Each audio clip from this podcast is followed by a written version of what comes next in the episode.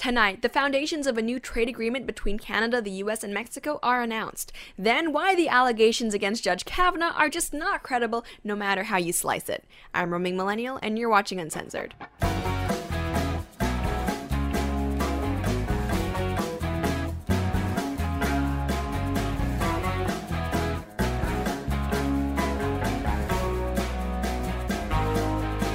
So, in very, very sexy news, it was announced that Canada and the US have come to the foundations of an agreement for the next iteration of NAFTA, or what President Trump is now calling the United States Mexico Canada Agreement, USMCA for short. Here's a quick breakdown of what we can expect from the agreement. Now, Canada has a rather infamous supply management system for dairy, eggs, and some poultry, in which the Canadian government and agricultural organizations basically control how much of what gets produced.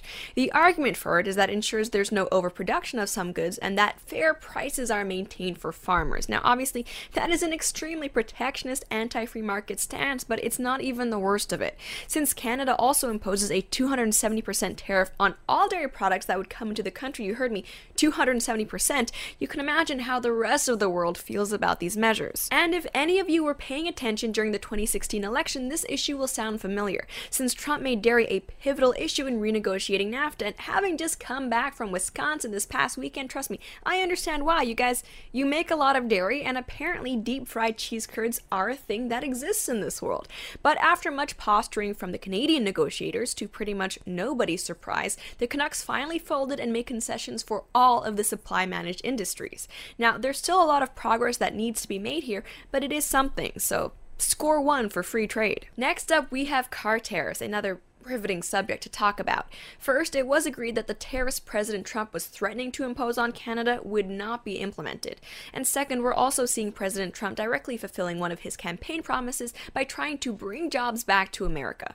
Under the USMCA, for a car to not get tariffed in North America, 75% of its parts must have been built in the continent, which will likely translate into more manufacturing jobs becoming available in the US. But the news isn't all good for the free market since the new agreement also requires that almost almost half of car parts made here must be made by workers earning at least $16 per hour. Now, that might not sound like a lot to auto workers in America, but that's actually a pretty significant hit to Mexico, which, believe it or not, is not particularly well known for its high paying factory jobs. Now, mandatory price floors for labor are not something that I support, and frankly, if I were Mexico, I would be furious that a free trade agreement would include something like wage restrictions for workers, which has nothing to do with free trade. But it is easy to see why the US would would support something like this. Because while the Trump administration is definitely not known for supporting higher minimum wages, in this specific instance, it would actually make the US relatively more competitive, but probably not change things much for American auto factories where wages are already on the higher side of things. And another hit for Mexico in this regard is that it had to commit to recognizing workers' rights for collective bargaining, which again will likely lead to higher wages. Unions are another thing that I'm really just not a fan of. Nothing about this relates to free trade, but the measure will likely play well among blue collar workers in the Rust Belt who are going to be getting more work as the prices in Mexico rise, and this does play into President Trump's America First policies. Now, there are a few other less significant changes that will be put into the USMCA, things like stopping countries from levying duties on electronic goods, things like video games and books, and it also discusses the penalties for digital piracy, and the maximum that Canadians can buy from American stores online before paying duties was also increased from $20 to $150. As someone who buys a lot of crap online from the US, that affects me directly and I appreciate it. Of course, there's still a lot of negotiating to do, and actually won't be until the end of November that the deal is likely finalized. And as of right now, the United States has not backed down on the recently imposed tariffs on Canadian and Mexican steel and aluminum, and Canada is hopeful to change that by the time the trade deal is signed. Trade agreements, am I right? What what a party.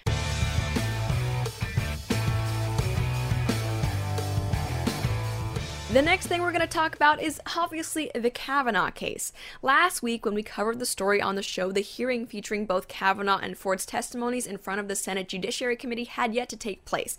But new allegations against Kavanaugh from his former Yale classmate Deborah Ramirez had just come forward. Now, fast forward to today, and since then, more unsubstantiated accusations have arisen. This time from one Julie Swetnick, who incidentally is being represented by everyone's favorite creepy porn lawyer, Michael Avenatti. Swetnick's claims against Kavanaugh are probably the most outrageous, and she actually alleges, I'm not kidding, as I'm sure you guys have heard, that Judge Kavanaugh took part in spiking the drinks of high school girls at parties so he could gang rape them. Yep.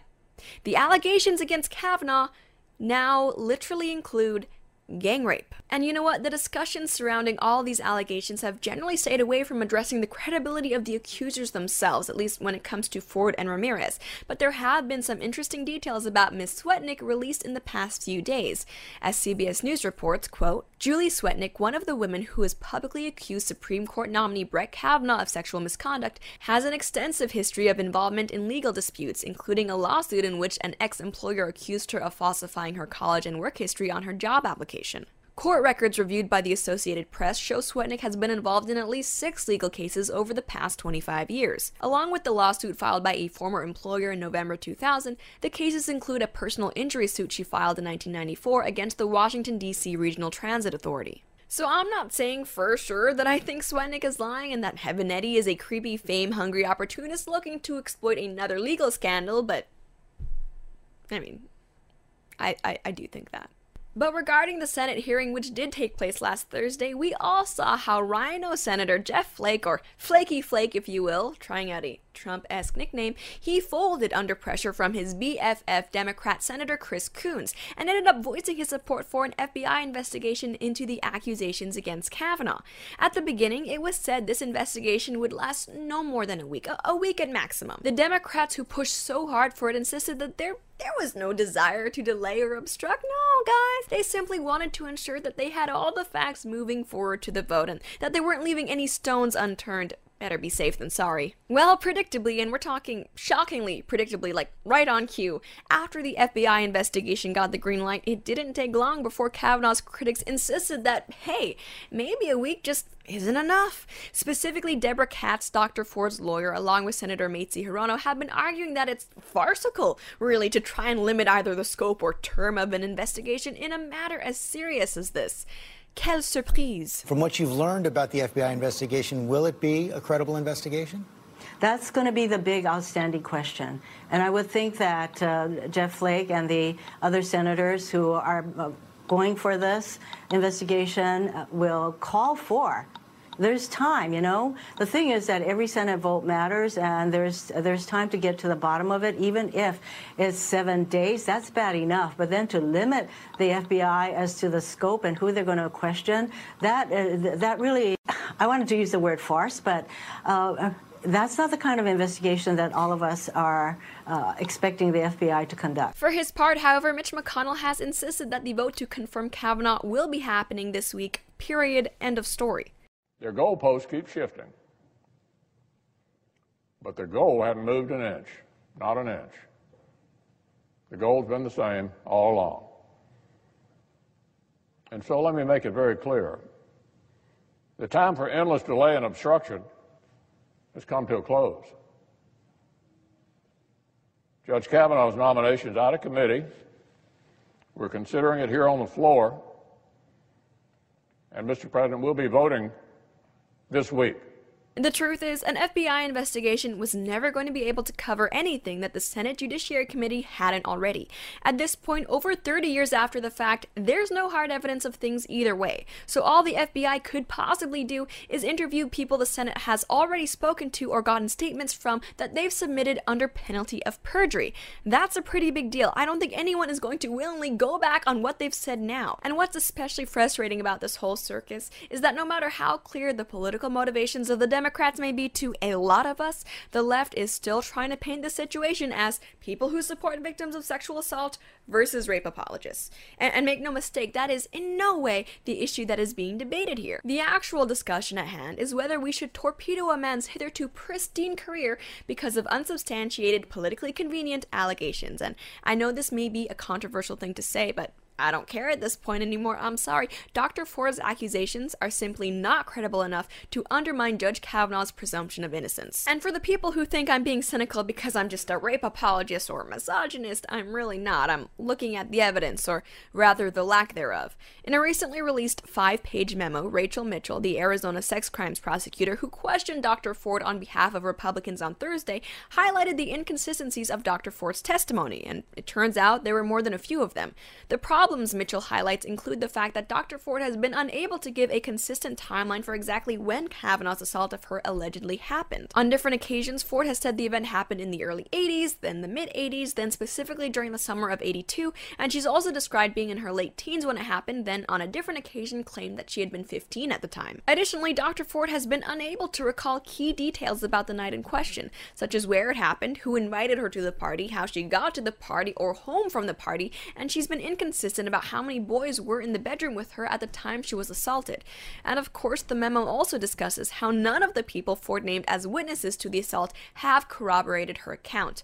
There are many more issues outlined in the memo, and if you guys haven't read it yet, I strongly encourage you to. You can find it online. But with all these inconsistencies, Mitchell ultimately concludes that, quote, a he said, she said case is incredibly difficult to prove, but this case is even weaker than that. Dr. Ford identified other witnesses to the event, and those witnesses either refuted her allegations or failed to corroborate them. Mitchell then concluded that I do not think that a reasonable prosecutor would bring this case based on the evidence before the committee, nor do I believe that this evidence is sufficient to satisfy the preponderance of the evidence standard. I know there are some people out there right now saying, relax, this isn't a criminal trial, this is just a fancy job interview. Kavanaugh doesn't need to be determined guilty beyond a reasonable doubt to just not be elected to the Supreme Court.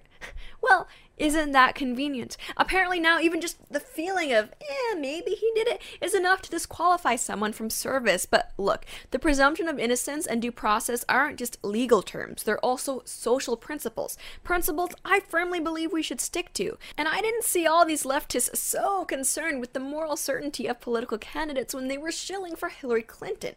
But in any case, we'll see whether McConnell sticks to his guns and whether Republican senators finally confirm Judge Kavanaugh. But that's all for now. Thank you guys so much for tuning in, and we'll see you next time.